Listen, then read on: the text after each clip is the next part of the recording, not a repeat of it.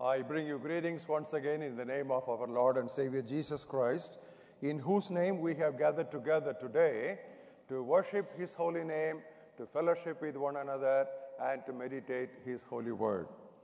Praise God for giving us an opportunity like this to gather together as God's people to celebrate His faithfulness that we have so practically and tangibly witnessed during the last three decades of this ministry and history of the Bread of Life Fellowship.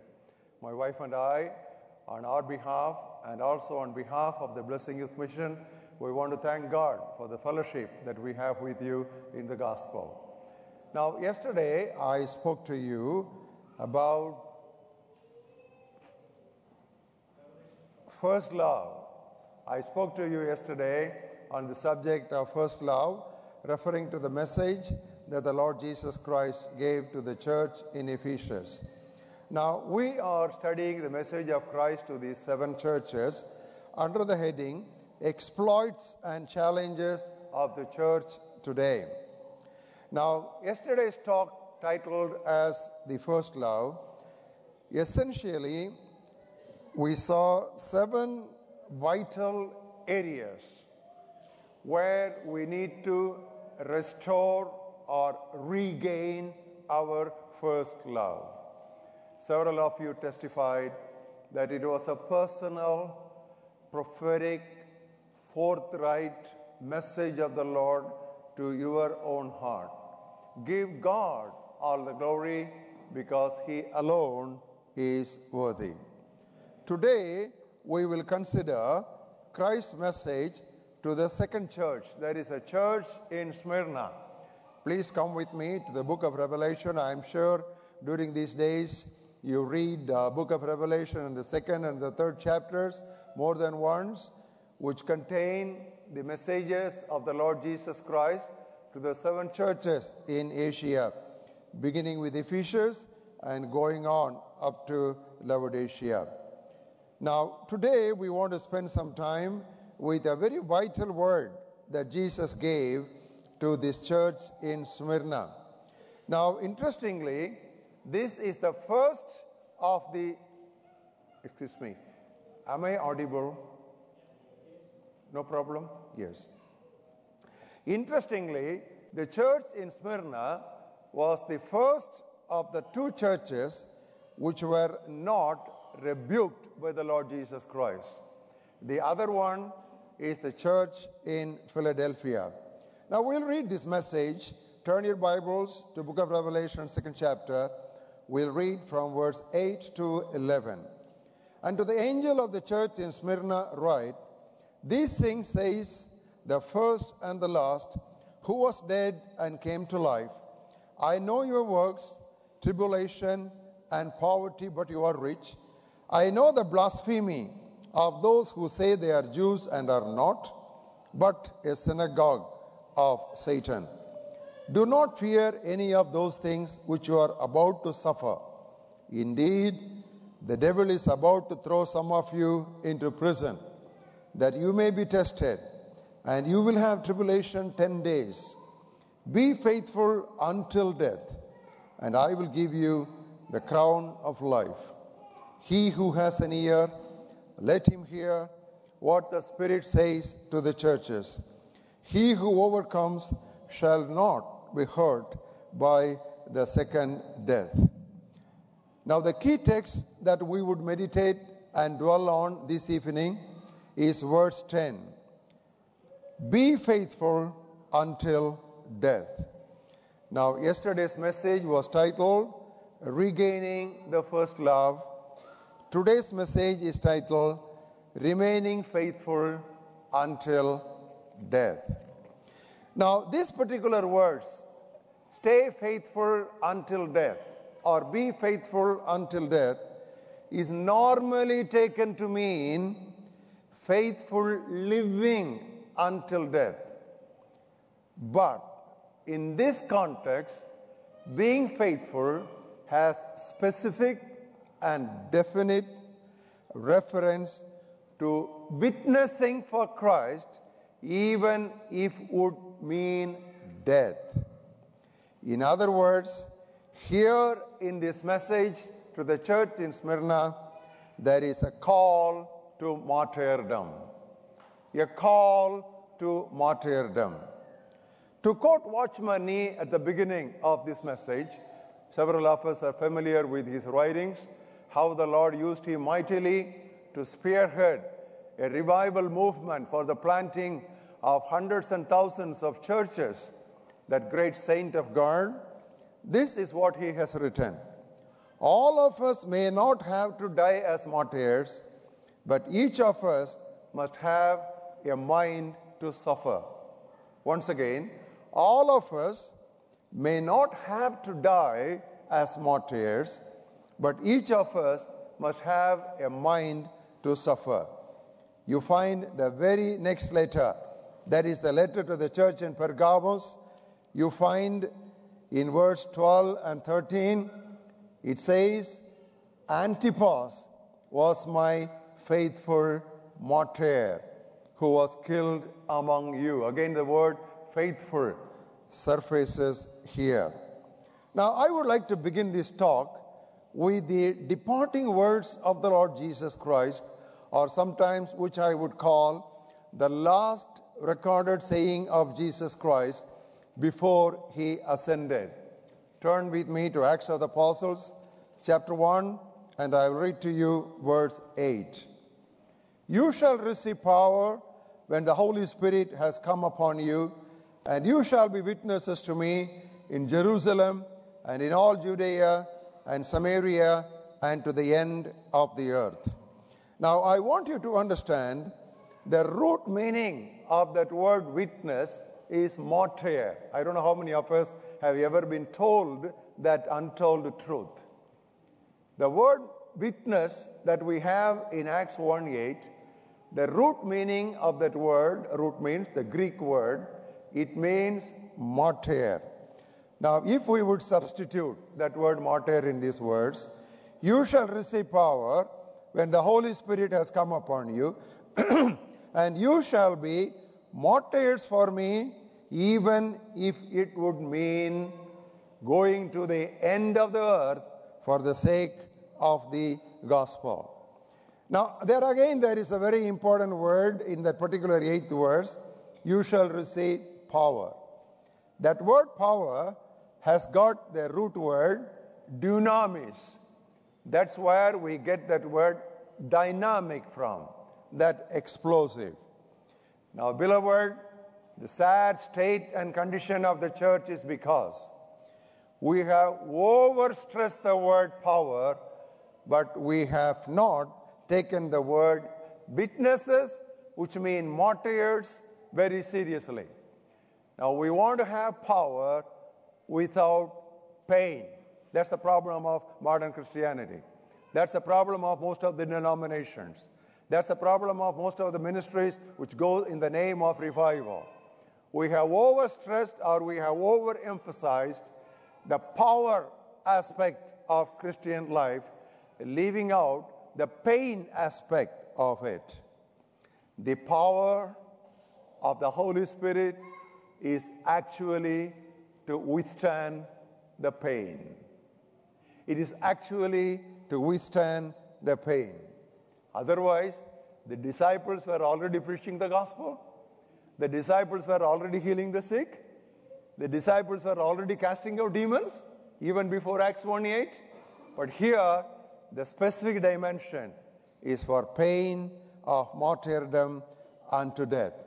Apostle Paul brings this out so beautifully when he was writing his second epistle to Timothy when he said, God has not given us a spirit of fear, but of power. Therefore, don't be ashamed of my imprisonment and my chains. You follow me? We used to take that first verse. God has not given us a spirit of fear, but of power. For what? Therefore, don't be ashamed of my chains and my imprisonment. We all should learn to take a text and understand it in its context. Because any text taken out of context, it becomes a pretext. And you find Apostle Paul more than once when he was writing to that young trainee, a missionary trainee, or an apostle trainee, that probationer, even Timothy, he quoted the Lord Jesus Christ. You know what reference he specifically made to the Lord Jesus Christ? Remember, Jesus Christ, who made a faithful witness and confession before Pontius Pilate. We all remember how the Lord Jesus Christ stood like a lion before Pontius Pilate, who asked him, Are you a king then? Yes, I am what you say. And I was born for this purpose. What purpose? To witness for the truth.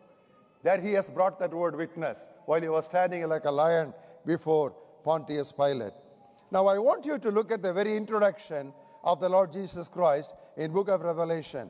Now today you will be thrilled and challenged to find when I give you some verses and see how we have missed out some of the main truths. Look at Revelation first chapter, fifth words. Here comes a message to all the churches in Asia. It says, From Jesus Christ, number one, the faithful witness, number two, the firstborn from the dead, and number three, the ruler over the kings of the earth. Once again, the problem with the modern church. We have overemphasized the second one and the third one, and we have left the first one. The second one, we would say, Christ risen, Lord, wonderful, praise the Lord, hallelujah, that we would say. And then we will say, He's the King of kings, He's the Lord of lords, all exciting things. But we have left the first thing. There are three things mentioned. Number one, faithful witness. And the other two things follow when you are a faithful witness. Christ, as a faithful witness, calls all of us here to become faithful witnesses. Turn with me so I may read a passage to you from 2 Timothy, second chapter, verses 8 to 13. I won't read all the verses, but I would specifically read a few passages which I would very much like you to keep your eyes upon. 2 Timothy, second chapter, I will read to you from verse 8. Remember that Jesus Christ of the seed of David was raised from the dead according to my gospel, for which I suffer trouble as an evildoer. The very introduction, the very first thing, I suffer trouble as an evildoer, even to the point of chains. But the word of God is not chained. Therefore, I endure all things for the sake of the elect, that they also may obtain the salvation which is in Christ Jesus with eternal glory. Underline three words in these two verses suffer, chains, endure. And then he goes on to say, This is a faithful saying. Again, underline the word faith. Today we will spend a lot of time on that word faithful. This is a faithful saying. If we died with him, we shall also live with him. See where it begins. It begins with death. If we endure, we shall also reign with him. In what context do we come across this word death and endurance? Look at the very next line. If we deny him, if we fail to witness for him, he will also deny us. Are you able to get the meaning of the text in that context? This is how you should study the Bible. Just see what it is. That's why I always ask people to look at the verses, a few verses above and a few verses below, with their own eyes to see whether things are so. Then it says, If we are faithless, he remains faithful. He cannot deny himself. In other words, he will continue to be a faithful witness. We may fail to be a faithful witness.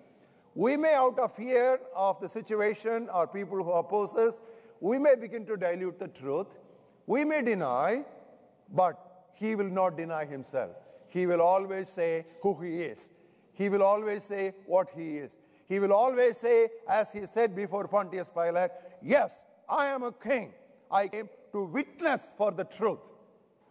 And everyone who understands this truth this evening would be prepared for a great day which is about to dawn on the face of the earth for all the churches to face.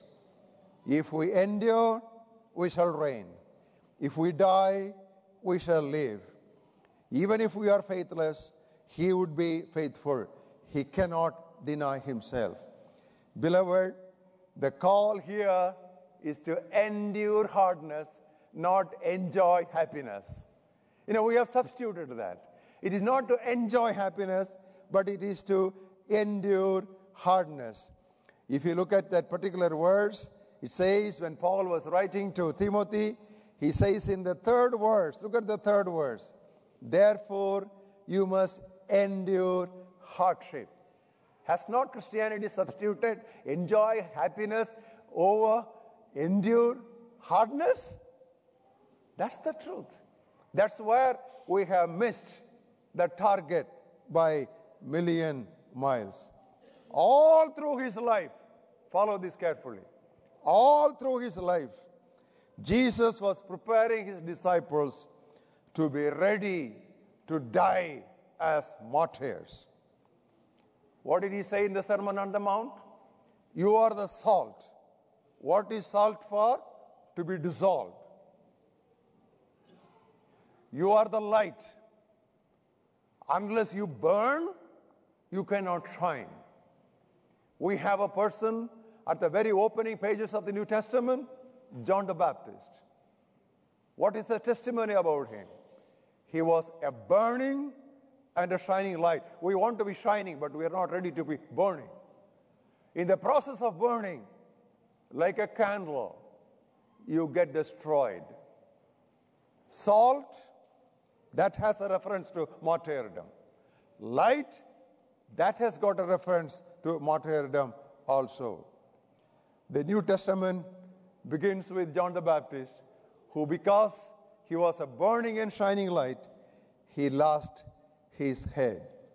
Now, I want you to turn with me to the very important passage in Matthew's Gospel, which I would call as the commissioning address of the Lord Jesus Christ to the 12 disciples. Now, the remaining time we'll spend with this chapter. Matthew chapter 10. I'm not going to read the entire commissioning address, but I want you and I urge you to read it when you find time, preferably on your knees. I don't know how many of you still have that old habit of meditating the Bible on knees. I do it all the time because that's what my mentors taught me. Because the Bible says, Heaven is his throne, earth is his footstool. What kind of building or temple will you build for me? All these things have been from the beginning. But I will look at a man who trembles at my word. When you kneel before God with your Bible open, heaven will open up for you. Now, that reverential attitude, don't simply throw it away saying that's only physical and external. No. When you kneel down and read the Bible and meditate the Bible, your understanding of the Bible will be better than what you experience now. Now, this particular address is from the fifth chapter to the 42nd, uh, from the fifth words to the 42nd verse. Totally, if you count, there are 38 verses in this commissioning address. You know, out of these 38 verses, 24 verses speak about persecution. Christians, listen to me carefully. Sit erect. Stay alert. The commissioning address of the Lord Jesus Christ, 38 verses, 24 verses on persecution. In other words, two thirds on persecution. Not without reason. Today, we talk so much about the methods of evangelism rather than the cost of witnessing for Jesus. I'm sorry to make that statement. Let's go through this passage step by step. In verse 17, the Lord Jesus says, They will scourge you in the synagogues, and you will be brought before councils. The first mistreatment will come to us from the backslidden church. Next, it says in verse 18, You will be brought before governors and kings for my sake, as a testimony to them and to the Gentiles. This mistreatment comes to us from non Christian authorities, civil authorities. And then it says in verses 19 and 20 when they deliver you, do not worry what or how you should speak. It will be given to you in that hour what you should speak. For it is not you who speak, but the Spirit of your Father who speaks in you. Unfortunately, sadly, deplorably, people have interpreted this text for the pulpit, coming to the pulpit without preparation, quoting these words religious nonsense. This is not for pulpit, this is for prison. When you come to the pulpit, you should have preparation. For one hour talk, a minimum of one week of preparation I take normally. That's what I always have been doing. Because preaching is an eternal business and it is a serious business. You cannot come offhand on the pulpit.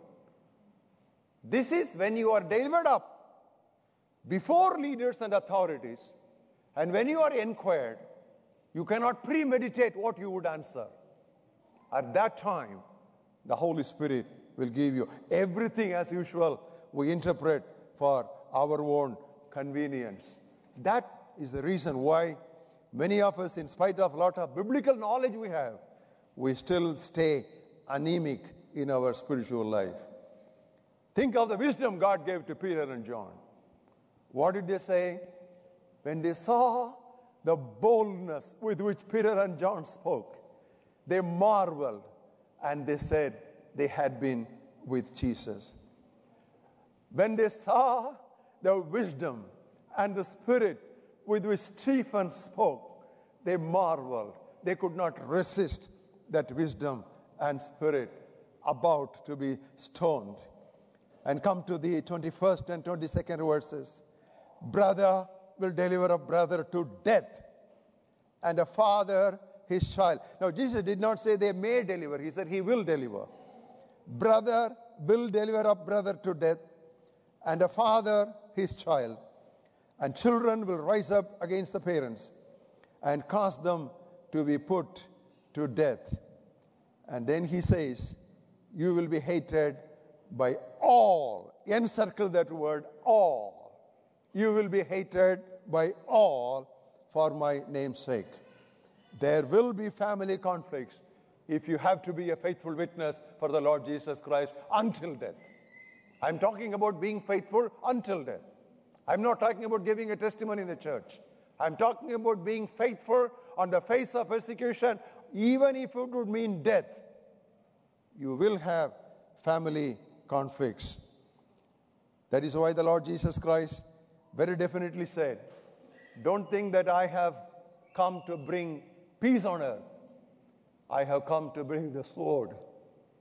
And immediately after that statement, he goes on to say, He who loves father or mother more than me is not worthy of me.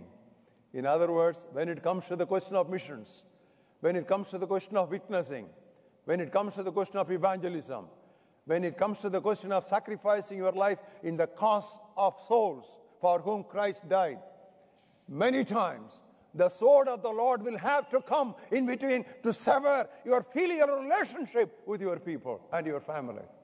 Many missionaries have paid that price. I know them personally. God calls them to go to missionary work, but parents had great expectation. I educated my son, my daughter to be an engineer, to be a doctor. But what happens? He or she suddenly says, they want to go to missions. They want to go to become a missionary. Get lost in some tribal area, in uncivilized, undercivilized areas, and spend all their lives. And they use the word waste all their life. Yes, you may call it waste. Jesus would call it worship. When Mary threw that costly alabaster box on the feet of Jesus, the disciples were filled with indignation and they said, Why this waste? For them, it was a waste. Even for the disciples, it was a waste. But for Jesus, it was worship. Costly worship, costly obedience. And Jesus said, He who endures till the end, he will be saved. Not just living as a pious Christian, but relentless witnessing even on the face of death. And come to verses 24 and 25. A disciple is not above his teacher, nor a servant above his master. It's enough for a disciple that he is just like his teacher and a servant like his master. If they have called the master of the house Beelzebub, how much more will they call those of the household? Elsewhere in Luke's gospel, when Jesus was carrying that heavy cross on the dusty roads of Jerusalem, the daughters of Jerusalem were mourning him. Turning to them, Jesus said, Weep not for me, weep for yourselves and your children. If they do these things on a green tree, what will they do on a dry wood? We are all dry wood, never forget it. We are all dry wood, which means the sufferings that we as Christians will have to face will be more than the suffering of Christ. The only difference, Christ died for our sins, but we suffer with him. That's the difference. This is what Apostle Paul called to know the power of resurrection and the fellowship of his sufferings. We have heard many sermons on the power of resurrection, but how many sermons have we heard on the fellowship of his sufferings? Fellowship of his sufferings. And Paul went further on to say when he was writing to the Colossian believers, so that I may fulfill the sufferings of Christ in his body. It's not that he's going to add anything to the suffering for redemption. No, that is finished. That is over. But for the sake of the church, for its fulfillment, and for its growth. And the writer of the Hebrews, we don't know who it was, the anonymous writer of the Hebrews, he very rightly said, Let us go outside the camp bearing his reproach. Jesus was not crucified between cardinals in a cathedral, but he was crucified between criminals. Let us go. He was not crucified inside Jerusalem, he was crucified outside the city. Let us go outside the camp. What is that camp? Our comfort zone, our family, our friends, our property, our everything uh, that we make ourselves comfortable with. Let's leave that comfort zone. Let's leave the camp. Let's leave the city and go to bear his reproach. If what I preach tonight sounds like Greek and Latin to you, you have come to the right place to listen to the right message. Turn with me again to the 28 and the 30 up to 31st verses. I will read to you. We are keeping Matthew 10th chapter open. Do not fear those who kill the body but cannot kill the soul, but rather fear him who is able to destroy both soul and body in hell. And he says in verse 30, Your very hairs of your head are all numbered. Now, this is a very, uh, very, very, very difficult uh, uh, verse to really interpret. You know why I say that? In one instance, Jesus says, Your hairs are all numbered. That means I will be perfectly safe. That will be my interpretation. But Jesus says, Don't fear those people, don't be afraid of those people who will be able to kill your body only. What is this? Hair is numbered, body will be killed. Friends, are you with me? What is guaranteed is not the safety of the body, but what is guaranteed is the safety of the soul. That is what is guaranteed. The body safety is not guaranteed in this passage at all. Let's look at Luke's Gospel, 21st chapter. Very solemn thought. Luke chapter 21. I will read to you from verses 17 to 19. You will be hated by all for my name's sake, but not a hair of your head shall be lost. In your body, in your patience, possess your possess your you understand the Bible? This is the message. This is what Jesus wants us to hear tonight. Peter was imprisoned. The church was praying for Peter, and God performed a miracle, and he delivered Peter from prison.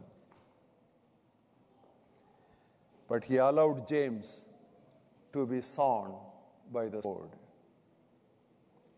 He allowed Stephen to be stoned to death. My Bible says, the angel of the Lord encamps round about those who fear him and keeps them. I have a question. When Stephen was stoned, did all the angels go on furlough? Where did they go?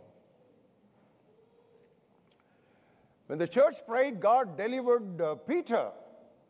You think the church didn't pray for Stephen?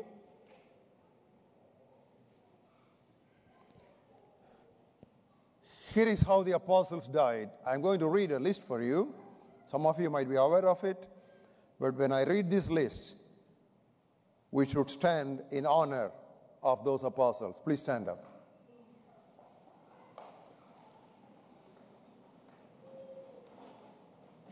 Andrew was tied to an egg shaped cross in Patras of Achaia.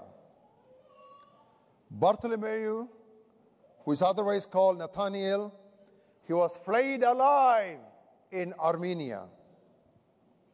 James, brother of John, he was beheaded in Jerusalem by Herod Agrippa. James, son of Cleopas and Mary, he was thrown from a tower of the temple and he was stoned to death. Jude, who was also called Thaddeus, he was killed by arrows in Armenia. Matthew was slain by a sword in Parthia.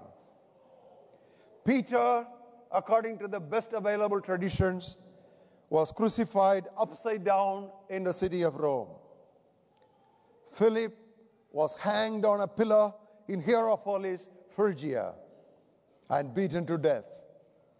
Simon the Zealot, he was crucified in Persia at the age of 129. Thomas, we Indians killed him near Chennai. Matthias, he was stoned and beheaded. John was banished to a barren island called Patmos, and he was the only one who died a natural death.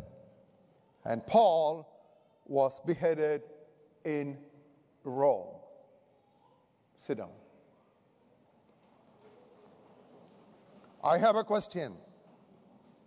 Did they die in unbelief and doubt? No. My Bible says in the book of Hebrews, 11th chapter, I will read to you verse 13. Quickly turn to these references. They're key texts for this message. Hebrews 11, and we read verse 13. These all died in faith. Sometimes we think that living in faith, but here is a statement. These all died in faith. We have a statement in three places in the Bible. The just shall live by faith. Let me say, the just shall not only live by faith, he also can die in faith.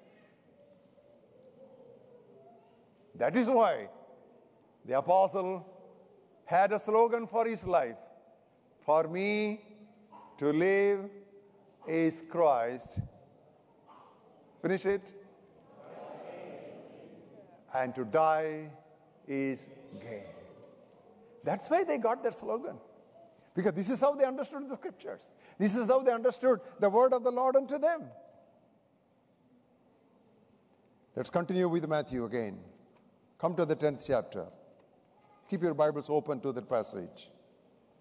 Jesus concludes his commissioning address from verse 40 to 42. He who receives you receives me. He who receives me receives him who sent me. He who receives a prophet in the name of a prophet shall receive a prophet's reward. And he who receives a righteous man in the name of a righteous man shall receive a righteous man's reward. And whoever gives one of these little ones only a cup of cold water in the name of a disciple, assuredly, I say to you, he shall by no means lose his reward.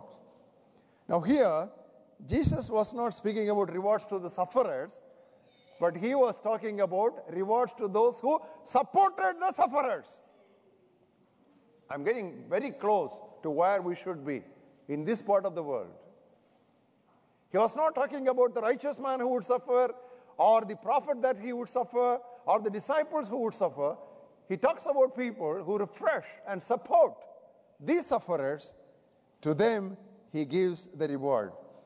And he emphasizes it in verse 42 Assuredly, I say to you, he shall by no means lose his reward. Assuredly and by no means. Double emphasis.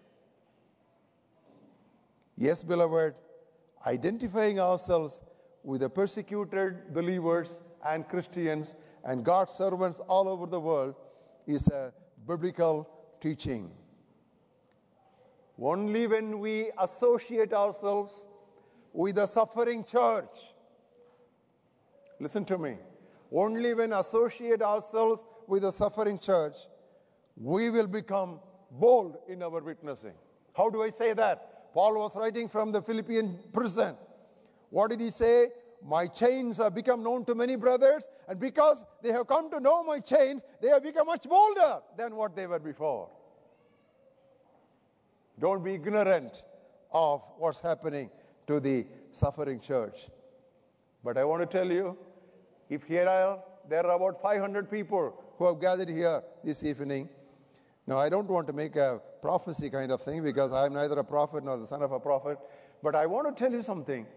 Not many will identify with the persecuted and the suffering. Paul had the same experience. He said, In my first defense for the gospel, no one stood with me. Hey, Paul, how many associates you had? What happened? Yeah, I had associates. When it was a question of change, they all deserted me. Not in one city. In Asia, everybody left me. In a continent, everybody left me. Because when it is changed, people will try to save themselves. Why should we bother? Now he has suffered. We'll go and pray for him.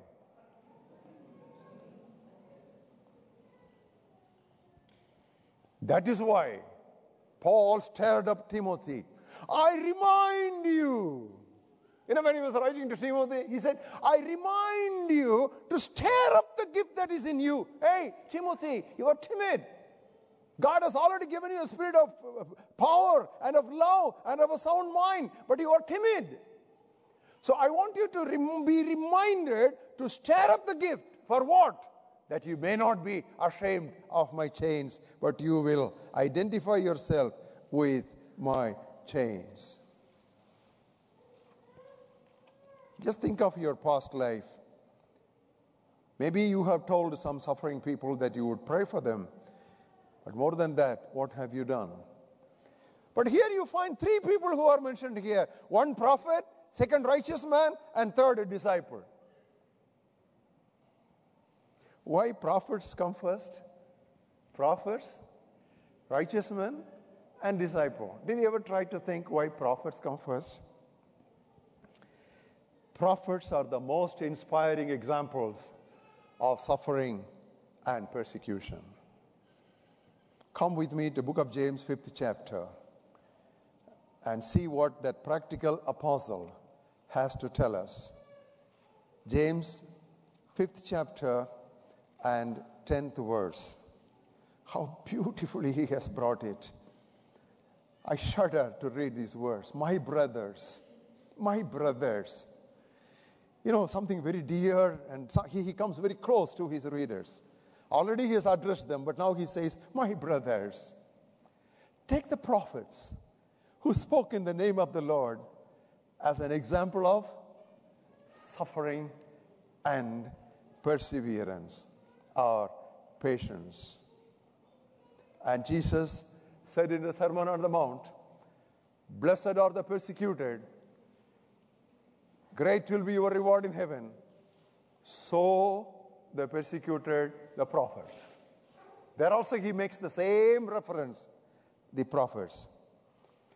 And when Stephen was before the council, you know what he said? He challenged the people which of the prophets you did not persecute? oh, what a statement, that, that, that daring statement when he was about to be stoned to death. He said, Which of the prophets you did not persecute?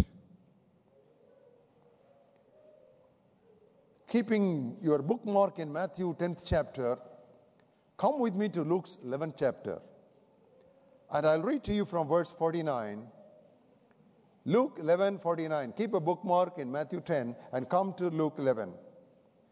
The wisdom of God also said, I will send them prophets and apostles. You know, usually it is always apostles and prophets, but here you find it is prophets and apostles. Because prophets, they lead the list of persecution and suffering.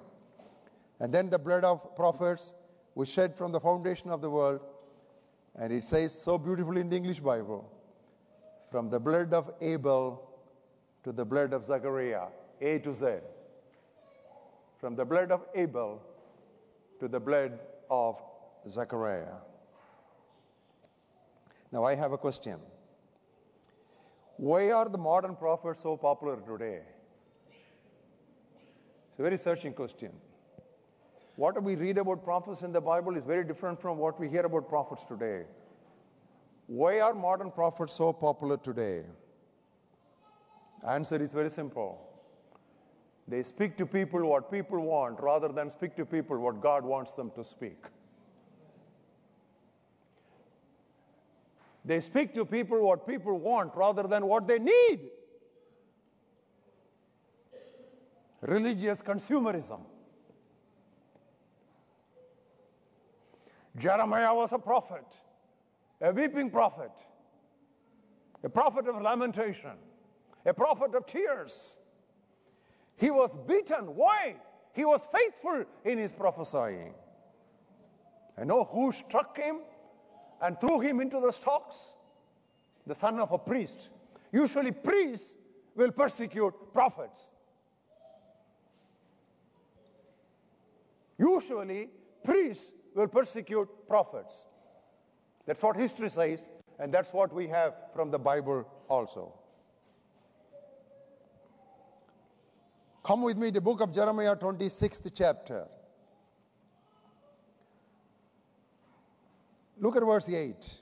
Now it happened when Jeremiah had made an end of speaking all that the Lord had commanded him to speak to the people. You see, that's important. He spoke all that God commanded him to speak. The priests and the prophets and the people, they seized him that they said, You will surely die.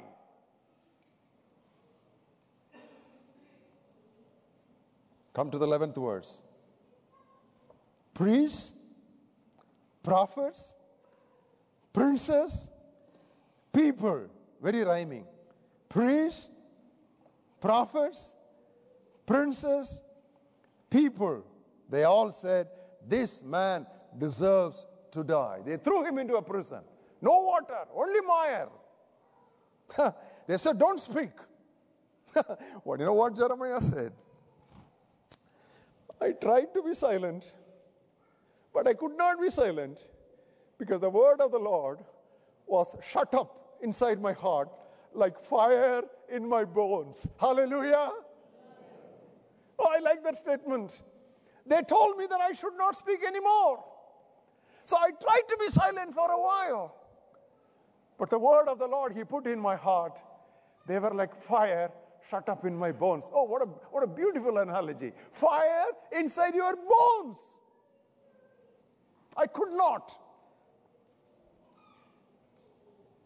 Beloved, I want to give you a call And I want to very much recommend to you to read the prophetic messages of Leonard Ravenhill. You can go to his website, Leonard Ravenhill. Go to his website and you will get his prophetic messages. He was one of the rarest of the prophets in our times, and he's no more. And read his books, Why Revival Tarries, Revival God's Way, and Meat for Man. All these books you can order through Amazon. Why Revival Tarries, Revival God's Way, and Meat for Men. The crossless Christianity is the devil's trick to make the church and her message popular. Let me say that again. The crossless Christianity is the devil's trick to make the church and her message popular. Jesus was telling his disciples, I must go to Jerusalem and I should suffer in the hands of these people. Peter, in a very friendly mode, took Jesus again. Wait a minute, just come, I want to tell you something very important. He took him aside and he said, What are you talking? This should not happen to you. What did Jesus say? What did Jesus say? Get thee behind me, Satan. Jesus was 100% against a crossless Christianity. Even a disciple like Peter can sometimes make a mistake. Crossless Christianity. Get thee behind me, Satan. And that was in the context of witnessing. But finally, thank God Peter learned the lesson. You read all the five chapters of the first epistle of Peter. In each of the five chapters, he was talking about suffering. You can note down 1 Peter 1 11. 111 there he speaks about the foretold sufferings and the glories that would follow. Second chapter, 21st verse. He said, Jesus suffered, so we are to follow his steps. Third chapter, 15 and 18. Christ suffered, so be ready to give a defense. Fourth chapter, verses 1 and 13. There he writes about partaking of Christ's suffering which will end up in glory. Fifth chapter, verses 8 and 9. The devil, like a roaring lion, is uh, roaming about as to whom he may devour. Be alert. The same sufferings your brothers have.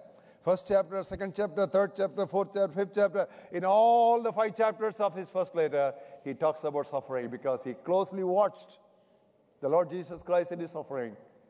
And he also learned the lesson and got himself corrected.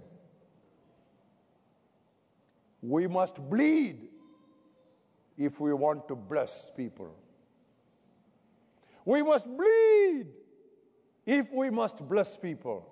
We often say the blood of martyrs is the seed of the church. Let me tell you, if the blood of martyrs is the seed of the church, our blood should water that seed.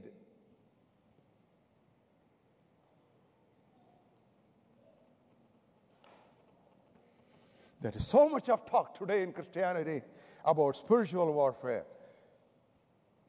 But the subject of suffering and martyrdom are very conveniently and subtly laid aside. I want to ask you a question. Friends, most of you belong to this church, and some of you may be coming from different churches. When did you last hear a sermon on martyrdom?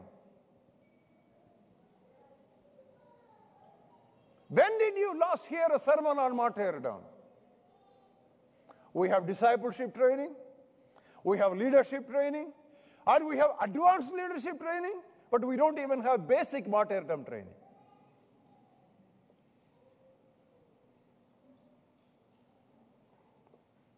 A very beautiful text we have in book of Revelation, which we very often quote. Book of Revelation, 12th chapter. And look at the 11th verse. They overcame him, that is Satan, the accuser of brothers. They overcame him by the blood of the Lamb and by the word of their testimony. We put a full stop there. That is the mistake. There is no full stop there. There is a comma. Don't make commas in the Bible as full stops. That will stop your spiritual growth. They overcame Satan by the blood of the Lamb and by the word of the testimony. Come on. And they did not love their lives to the death. so much is talked about the first portion of that verse. But second portion, when did you hear somebody preaching on that?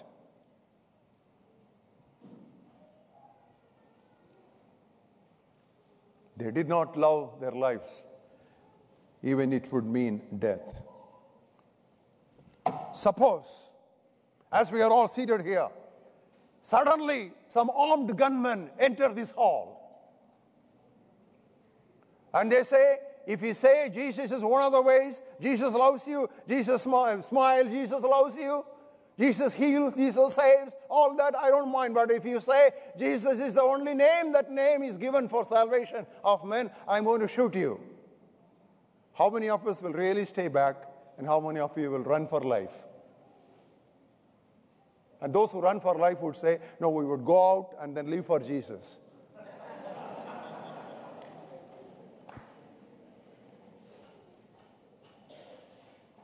Just ask this question. Please ask this question to yourself. I'm not trying to just excite you.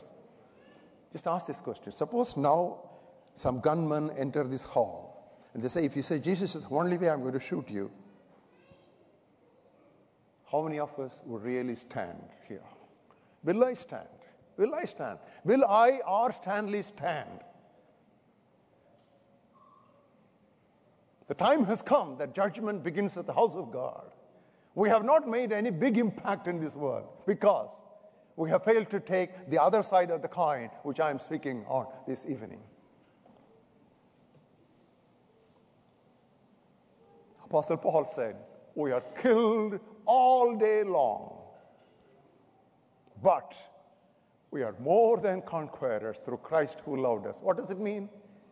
More than conquerors means neither death nor life can pull us away from the love of Christ. First, he says death, then only he says life. He doesn't say life or death, he says death or life. The order is important. I believe in that verbal inspiration of the scriptures. Even the order in the scripture is important, order of mention. Neither death nor life can separate us from the love of God that is in Christ Jesus. That is what is meant by we will be more than conquerors. Even if they kill us, before our head falls down on this ground, it would say, Jesus is the Lord. We are more than conquerors. Here there will be a funeral, but there will be a festival.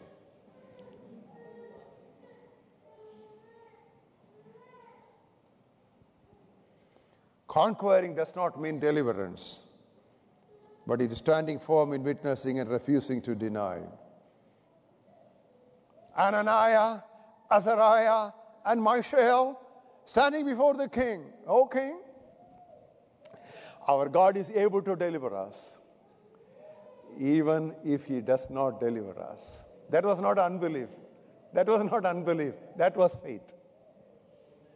Even if he does not deliver us, sorry, we will not bow down before you, before your statue. to receive a better resurrection, they refused deliverance. Why is the resurrection without death?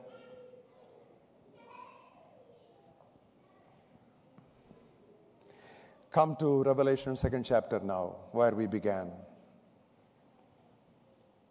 Do not fear any, 10th verse of the second chapter. Do not fear any of those things which you are about to suffer. Indeed, the devil is about to throw some of you into prison that you may be tested and you will have tribulation for 10 days. Be faithful until death, and I will give you the crown of life. Imprisonment predicted, deliverance not promised. Am I right?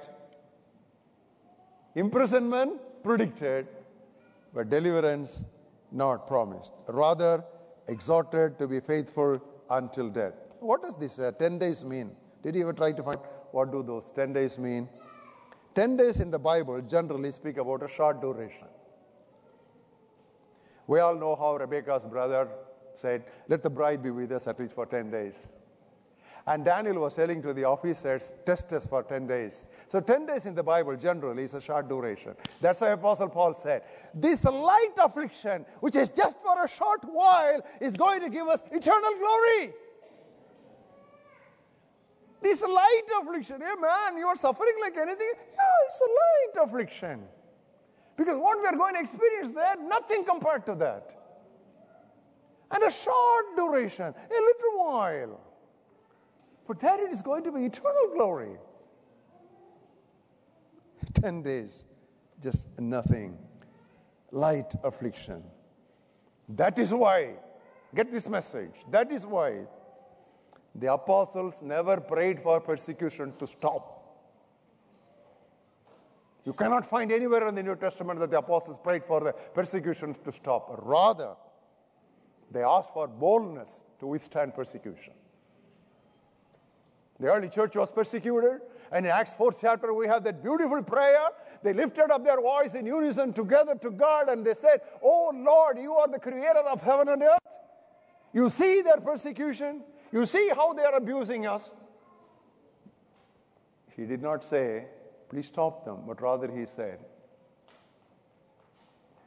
Give boldness to your servants that they may speak the word with authority and signs and wonders may follow.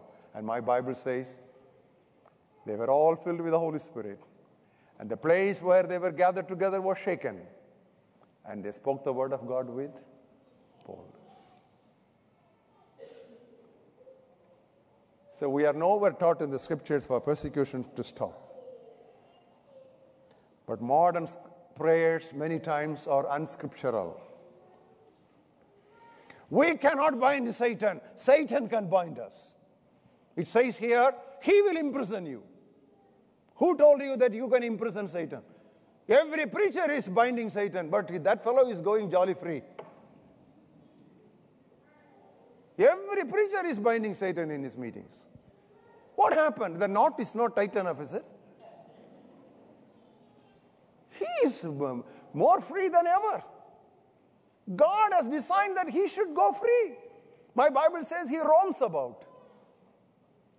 God wants him to roam about, but you want him to be arrested.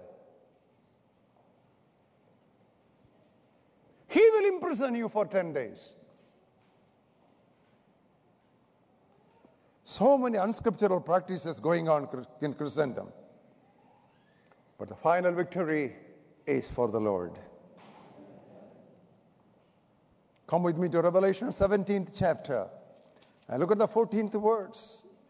You see how beautiful that theme develops all through this book. 17, 14 of Revelation.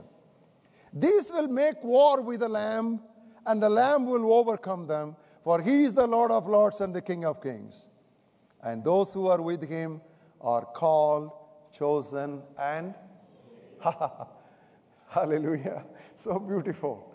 He is going to finally win and we, as his soldiers and followers, his victory will be our victory. And who are those people? Called, chosen, those who have remained faithful. They will be the overcomers. Jesus said, He who leaves father, mother, brother, sister, houses, he will get so many brothers, so many sisters, and he will get mothers, he will get so many houses. But there is one important phrase he says with persecution. Turn with me to that verse in Matthew 10th, Mark 10th chapter. Because casual reading, we just miss out on these truths. Mark 10th chapter, from verse 28 to 30. We are about to close this message because God has spoken to us enough on this subject. Mark 10, 28 to 30. Peter said, See, we have left all and followed you.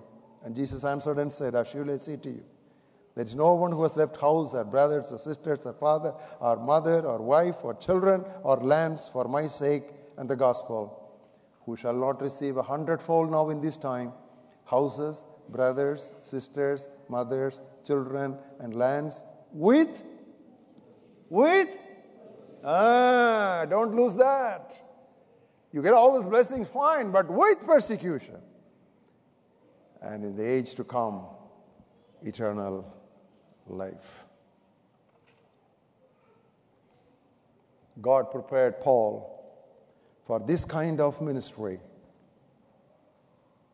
You know how he prepared him?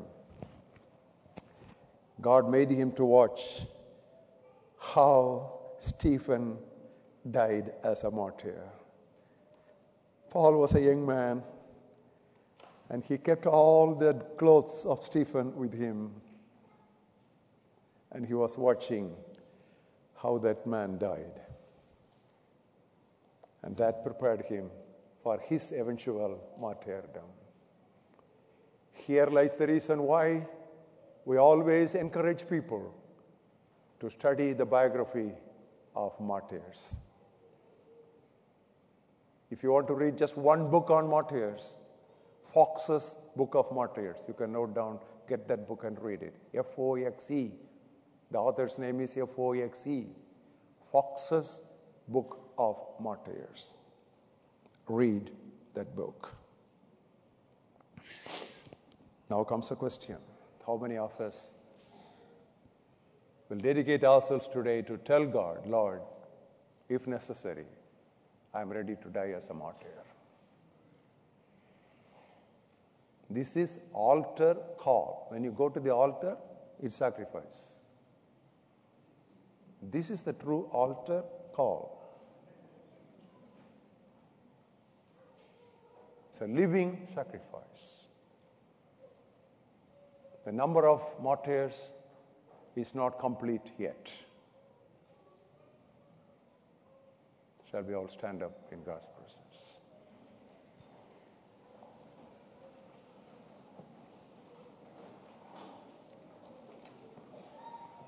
Eyes closed, heads bowed down, hearts lifted up in brokenness and openness.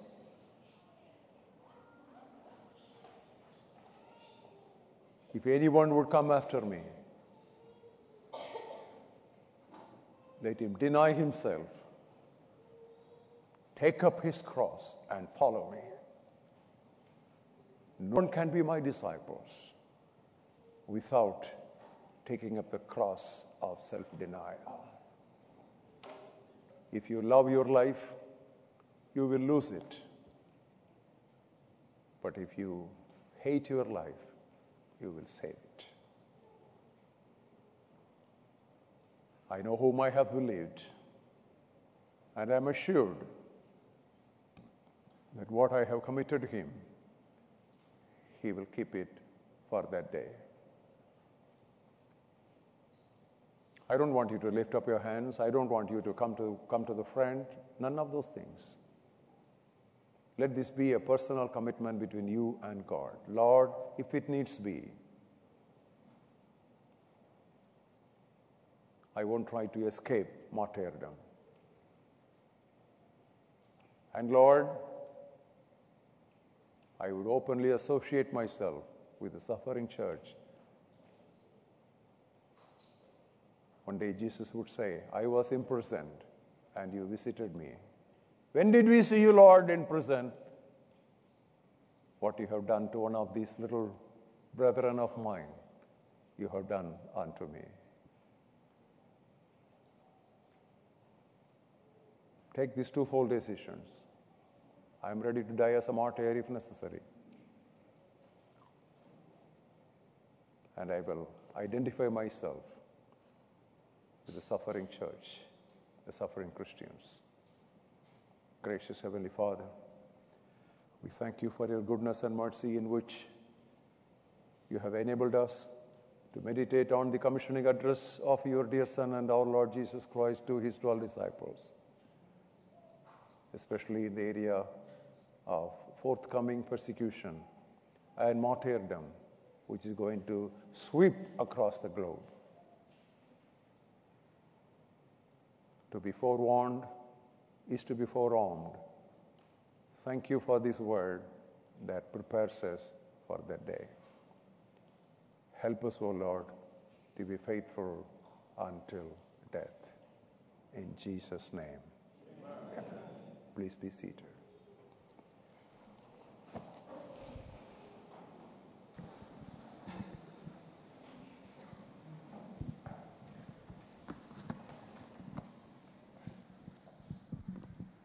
Church, have you been challenged this evening? Did you think that you would just come to listen to an exciting message which could just sit back and listen to and go home happy? Or are you in a state where you are forced to think, what am I doing in this place? Are you challenged to be a true man of God. That's the essence.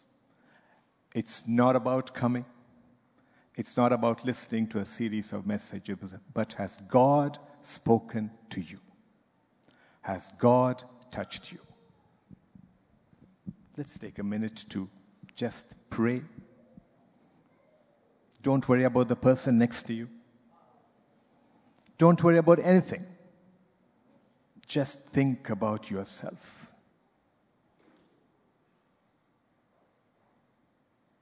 Let's just think of what you have heard over the last hour and 15 minutes. Ask yourself Do you have the power to withstand pain?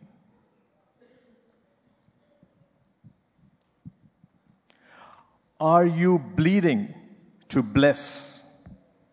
Or are you busy bleeding others to death? You need to take a stance for God. I need to take a stance. It's time to stop playing the church. It's time to be the church. It's time to stop playing games. It's time to be a soldier in God's kingdom. Talk to God. You might have taken a minute to commit yourself. Talk to God. Tell God what you're deciding today is not just for the next few minutes it's not something that you're going to forget when you step out, but it is something that is going to make a change in your life. Father God, we just want to say thank you, Lord, that you have spoken to us loud and clear this day, Lord Father. Father God, there is no mincing of your words, Lord Father. And what you have spoken to us has pierced us to the marrow, Lord Father. Father God, I pray, Lord, that every one of us would have heard the clarion call that you have given, Lord Father. And it is time that we took you seriously, Lord. Father God, we have been too complacent.